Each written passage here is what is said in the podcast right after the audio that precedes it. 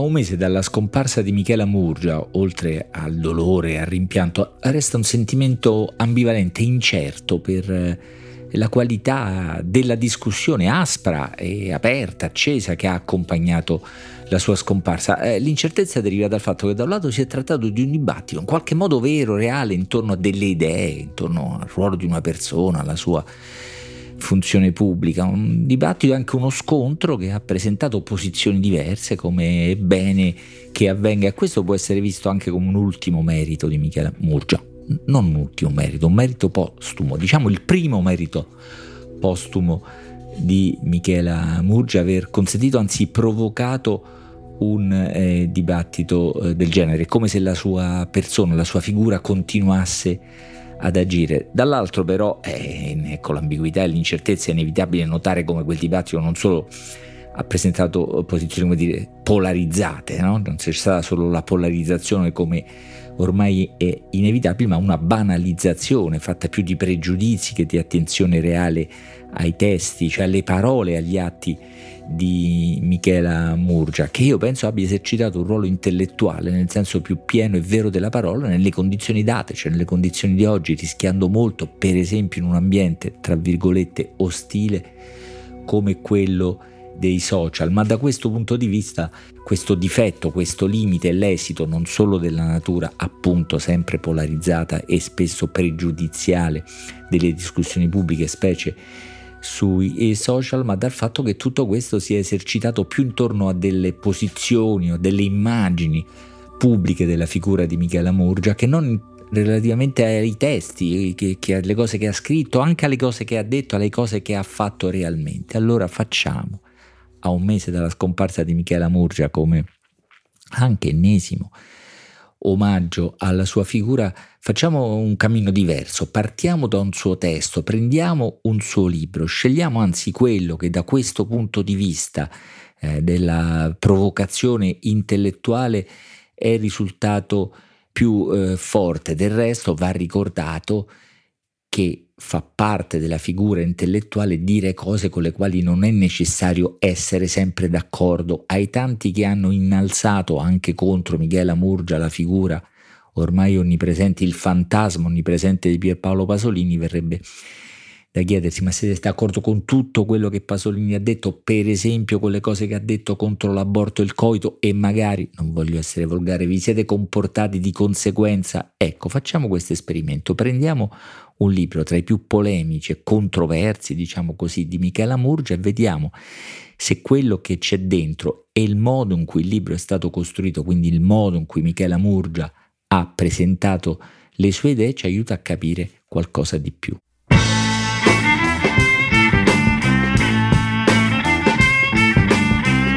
Questo è Timbuktu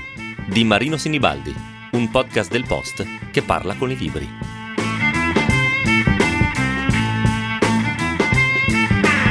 Si intitola Istruzioni per diventare fascisti, il libro che Michela Murgia ha pubblicato per Einaudi nel 2018 e fin dal titolo appare provocatorio, niente meno che istruzioni per diventare fascista e proprio di questo si tratta, di un testo paradossale, un paradosso classico, no? si prendono le parti del male, diciamo così, rivendicandolo in qualche modo in una forma addirittura di manuale per diventare fascisti o almeno per smettere di pensare di non esserlo, di non esserlo del tutto, verrebbe da dire dopo averlo eh, letto. Questo aspetto è molto evidente nel test finale, il fascistometro che tante discussioni, tante polemiche suscitò tante anche scandalizzate all'epoca dell'uscita del libro, è un test che mette in fila una serie di frasi più o meno fasciste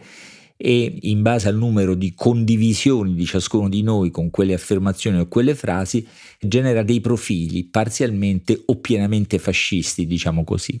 Io ammetto che non ho fatto il test perché mi sembra più interessante quello che c'è prima, ma forse per paura, perché come dice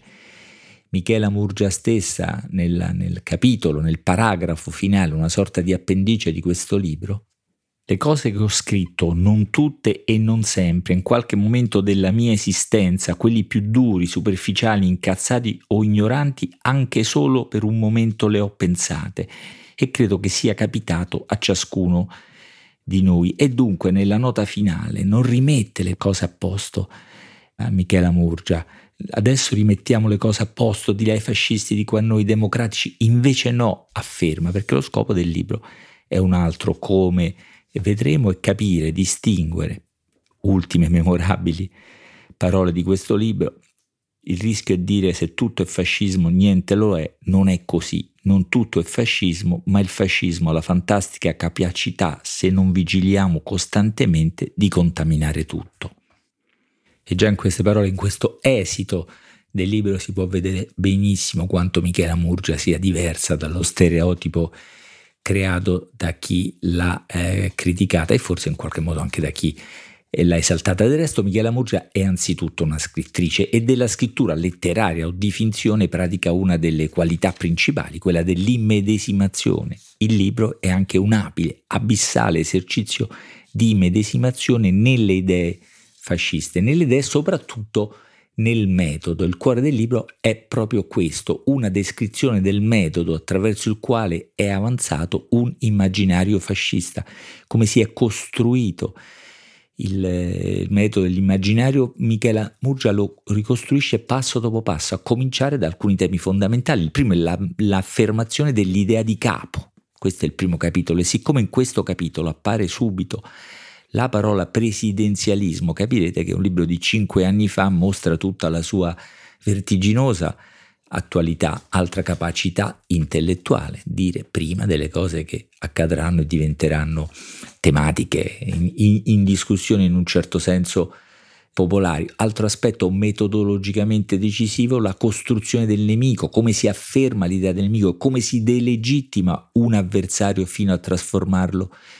nemico attraverso l'analisi delle tecniche anche linguistiche, queste davvero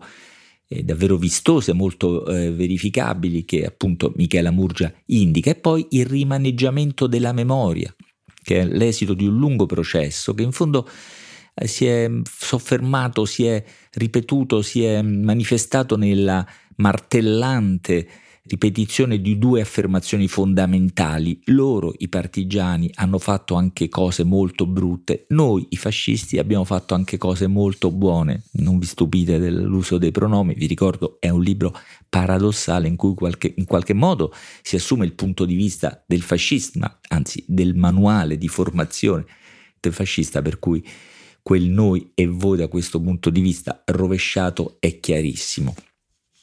tutto il libro ha questa capacità di individuare i momenti linguistici e naturalmente politici, sociali e politici in cui affermazioni o metodi fascisti possono diventare senso comune e da questo punto di vista è difficile sfuggire alla tentazione di considerarlo una specie di recensione anticipata, preveggente, diciamo così, delle tesi, le popolari tesi del libro del generale eh, Vannacci. Per esempio qui, il fascismo, politica del buonsenso, ha come compito fondamentale quello di riportare le cose a posto, insomma di rimettere in ordine un mondo al contrario,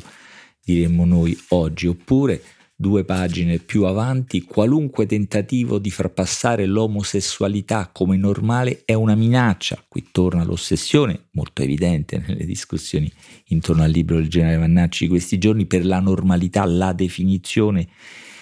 di normalità. Insomma, il fascismo, scrive Michela Murgia, può proteggerci, scrive Michela Murgia, assumendo il punto di vista di chi sta scrivendo un manuale di istruzioni per diventare fascisti, il fascismo può proteggerci perché a differenza della democrazia riconosce che tutto questo è un pericolo, credo non ci sia spiegazione migliore del successo di alcune tesi, del successo di alcune affermazioni di quello che abbiamo visto accadere nel dibattito pubblico editoriale e culturale politico italiano quest'estate. C'è una precisa definizione del fascismo in queste pagine, più che altro c'è una metafora efficace, anche se può parere polemica, aspramente polemica o addirittura disgustosamente polemica. Il fascismo è come un herpes, dice Michela Murgia, che può resistere interi decenni nel midollo della democrazia, facendo credere di essere scomparso, salvo saltare fuori più virale che mai al primo prevedibile indebolimento del suo sistema immunitario, a parte la precisa descrizione di qualcosa di storico-politico che è accaduto in effetti nell'Italia di questi decenni, dei decenni alle nostre eh, spalle, ehm, mi sembra precisa la definizione dell'herpes. Ripeto, bisogna sfuggire un po' il rischio di considerarla una sorta di, di, insulto polemico. Io vorrei invece riferirmi a quella che è la definizione medica, ossia una tra le tanti, è l'herpes. L'herpes è una malattia infettiva e contagiosa causata da molte famiglie di virus. È questa pluralità del eh, fascismo che è interessante leggendo questo libro, un fascismo che non è sempre uguale a se stesso, anche se sempre lo stesso eh, fascismo. C'è per esempio un fascismo che identificava i dissidenti e lo tacitava e ce n'è uno moderno o postmoderno che non, non reprime più, non tacita eh, più, anzi scrive, fa capire Michela Murgia, esalta il fatto che tutti parlino, che non occorrano conoscenze o competenze particolari per esprimere una opinione, rivendica continuamente questo diritto di espressione affinché, dice Michela Murgia, vero e falso non siano più distinguibili. Potrei eh, continuare ancora, ma il modo in cui passo dopo passo Michela Murgia ricostruisce, meglio sarebbe dire decostruisce il metodo per diventare eh, fascisti è chiaro e fa, mi sembra, risaltare quell'aspetto tipicamente intellettuale, se si riesce ancora a tollerare la parola, che consiste nel tentativo, nel rischio fino alla provocazione di portare luce, portare chiarezza, portare distinzione dove tutto sembra ambiguo, opaco o irriconoscibile, almeno mostrare non per insegnare qualcosa, ma per restituire consapevolezza e responsabilità a ognuno, a cominciare da chi eh, scrive. Questo mi sembra la funzione intellettuale che Michela Murgia ha espresso in modo molto personale, legato molto ai tempi in cui ha vissuto e naturalmente al suo carattere, alla sua biografia per esempio, l'esperimento di prendere un libro, istruzioni per diventare fascisti, per eh, chiarire, per mostrare questa funzione e ancora una volta ricordare questa figura, mi sembra interessante da questo eh, punto di vista. Scrivete a timbuktu, chiocciolalpost.it.